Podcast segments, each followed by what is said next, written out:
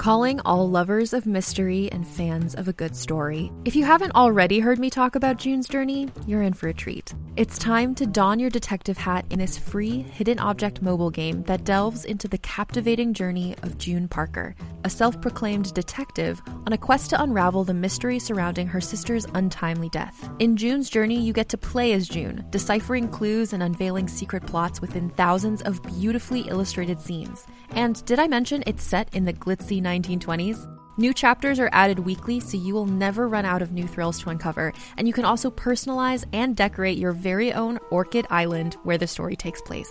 How sharp are your detective skills? Find out when you download June's Journey on your Android or iOS device, or play online via Facebook Games. Your detective journey awaits.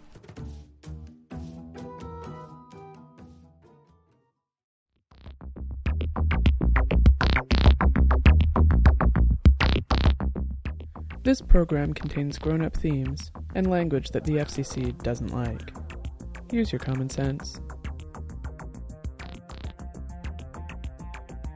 You're listening to Beautiful Red, a novel by M. Darusha Wehm.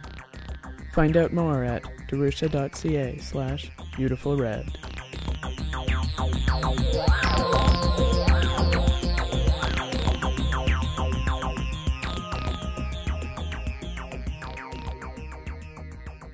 Nine. It was a 90 minute train ride, and Jack was having trouble filling the time. Her nerves were jangling, and every few minutes she would decide to catch return train as soon as they stopped. But, deep down, she knew that she'd end up following through with her plan. She had gone too far to stop now, and when she thought about it, this was the most exhilarating experience she'd had since she decided to play on the right side of the rules. Hell, she had never really been much of a cracker anyway, she was always more interested in how things worked than causing problems. Her break and enter career was entirely motivated by a need to see what was on the other side, and she was very good at making sure she wouldn't be caught. This was probably the most exciting thing she had ever done in her entire life. There was no way she was going to wimp out now. She fired up her system and logged in under her old handle. She hopped onto the boards where she had originally found the information about the group she was following. According to the posting, she was currently on her way to a sort of open house for the local chapter of the Red. It was fairly well advertised among the underground anarchic cracker scene, so Jack guessed it was probably a pretty low level bunch, the kind who might stage a reenactment of the first wetware upgrade outside a high end salon. She didn't really believe that anyone at this event would be part of the sick experiment that Jack was convinced had destroyed Estella Rowan and the man in the Streeter's Alley. But it was a start an entrance into this underworld that Jack now felt compelled to destroy. Now that she had decided that she was going through with it, damn the consequences, she felt a wave of calm come over her. If she believed in such things, she may have felt that she was destined for this. But Jack was not one of the handful of people who clung to the ancient ideas of a single life having a special meaning. She knew that life was random, both the events of a life and the existence of it. She knew that it didn't matter to the universe if anyone lived or died. But it mattered to her, and she felt herself warming to this new role she was taking on. She lurked on the boards for a good fifteen or twenty minutes before asking a few questions about today's events.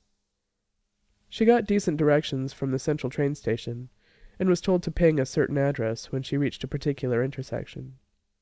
She logged out of the board and checked the time. She still had about a half an hour before the train would arrive at its stop, so she brought up her museum interface and walked over to the main desk. She took a piece of stationery and began a message. Adrian, I found some information about those things we were discussing earlier. I'm doing a little dicking, but it's going to take a while before I know for sure if I'm on the right track. I'll probably be out of touch until late tonight, but I'll talk to you tomorrow. Just wanted to keep you posted. Jay. Jack sent the message and refocused on her physical surroundings. This train was more comfortably appointed than the intra urban lines she was accustomed to traveling on, but it wasn't quite comfortable enough to accommodate the hour and a half long trip. Jack felt some annoying numbness in her ass, which she hadn't noticed when she was online, but was now starting to make her feel restless. She shifted in her seat, trying not to jostle the people on either side of her. They were both still entirely online, though, judging from the vacant looks on their faces. Jack was now starting to become unnerved by that look, the here in body but not in mind stare. She remembered from her history classes in school that when the first implants were being done, many people were opposed to the whole concept. A lot of the arguments seemed completely ridiculous to Jack, as they now did to everyone who had grown up implanted at a young age. Looking around her now, though, Jack could imagine that for people who had never directly experienced the network, seeing this look on others would have been argument enough that the implants were a bad idea. She shook her head and shook these ideas out of her mind. There was a world of difference between reading messages, doing some work, or playing a game while stuck on the train, and the brainlessness that was the man in the Streeter's alley. The train began its negative acceleration, and most of the other passengers began to refocus to their surroundings. People began to shift, collect bags from beneath their seats, and talk out loud to their traveling companions. Jack slung her small bag over her shoulders and cracked her neck. She got up and headed for the door, waiting there as the train stopped. Once the train had stopped moving, a chime sounded and the door dissolved. Jack stepped into the station and immediately noticed that the air here smelled different. Jack had never physically left the city in which she had been born. Physically traveling was not that big a deal when you could go anywhere in seconds just by closing your eyes and paging around a little. She never realized that things like the smell of the air or the way the roads curved would be different anywhere else. For a moment she was frozen by the strangeness of this train station, its layout similar but different from the one she had at home. Then she got a hold of herself and realized that the physical world was still there, was still full of all those things that make places unique, and her mood went from fear and confusion to happiness that there were still aspects of life that were natural and unexpected. She made her way through the station and out to the local train stop. She called up the directions she had been given and, as suggested, got on a train going to Northwinds. She was one of only a few other riders on this line, so was able to get a seat to herself. She looked out the windows as the train silently hovered above its magnetic track through the city. At a cursory glance, a person would be hard pressed to tell the difference between this place and Jack's home. Both cities were full of almost identical looking tall buildings that housed apartments that were likely very similar to Jack's own room. In the city center were even taller buildings owned by the firms. Every city had its ten or twenty firms, each firm having centers in up to fifteen cities worldwide.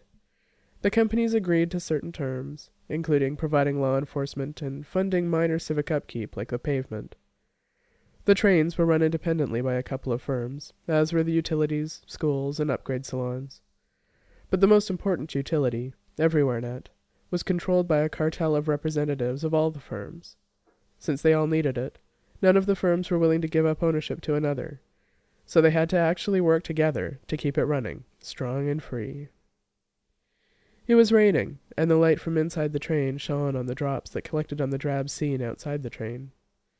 It made the view look almost pretty, but Jack knew that in any city the most beautiful things were the bodies and faces of the fashionable people and the logos on the building's doors.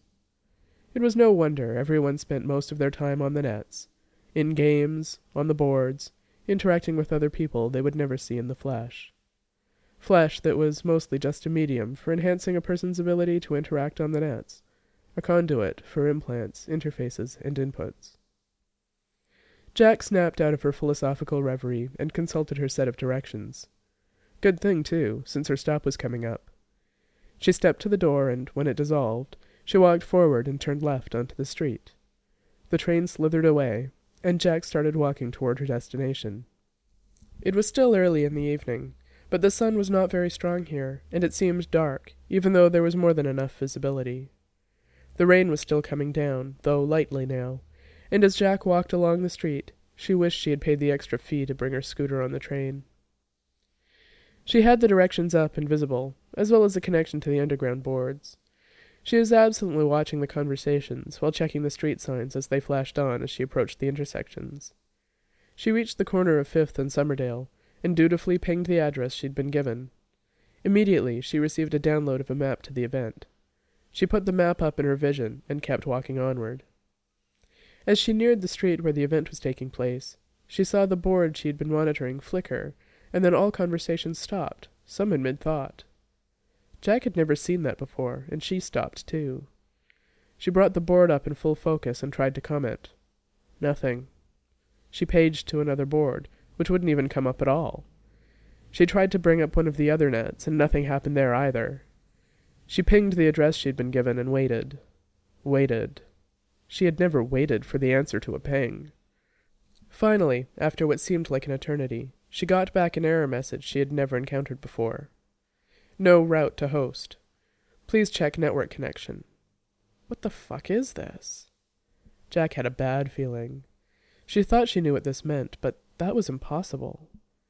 She tried connecting again. Nothing. She brought up her emergency beacon, took a deep breath, and sent it out. She sent a message to every connected device within five kilometers, indicating that she had an emergency. Everyone in the vicinity should be looking to see what was going on, out of curiosity or annoyance at the interruption at the very least. But there was nothing. She checked her logs and saw that the beacon was not sent. She was offline. Really offline, though, not just taking a break. There was no network. She felt herself beginning to panic and forced her breathing to slow down. She stood stock still and tried to make sense of this. She pulled up Network Monitor, a program that showed the strength of EverywhereNet. People who worked underground or in remote locations used it to make sure there was enough strength for high bandwidth transfers, but no one needed that sort of thing in a city. At least, Jack had never heard of anyone needing it before. She kept her focus on the monitor and started walking backwards, very slowly. She saw a slow rise in the graph until it was at a constant high level. She had moved back about a meter. She quickly pinged a well known host and had no trouble. She brought up the monitor again and started walking slowly forward. She watched in dismay as the network connection decreased until it was gone completely. She kept walking and it stayed down.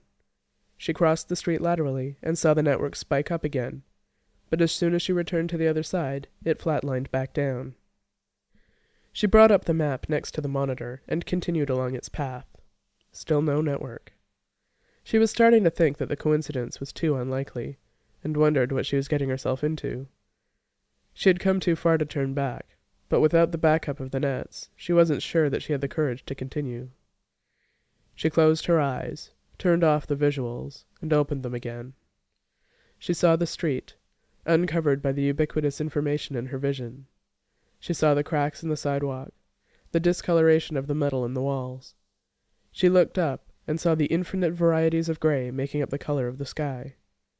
She blinked a few times, took a deep breath, and kept on moving. She had studied the map enough that she could almost still see it before her, even though her visuals were off. She knew that the door she wanted was one block up, on the left, a red door, with the number 17 above the transom. She heard music pulsing as she approached the area, and knew the door even before she saw its color and number. She steeled her nerves, walked up to the door, and pushed.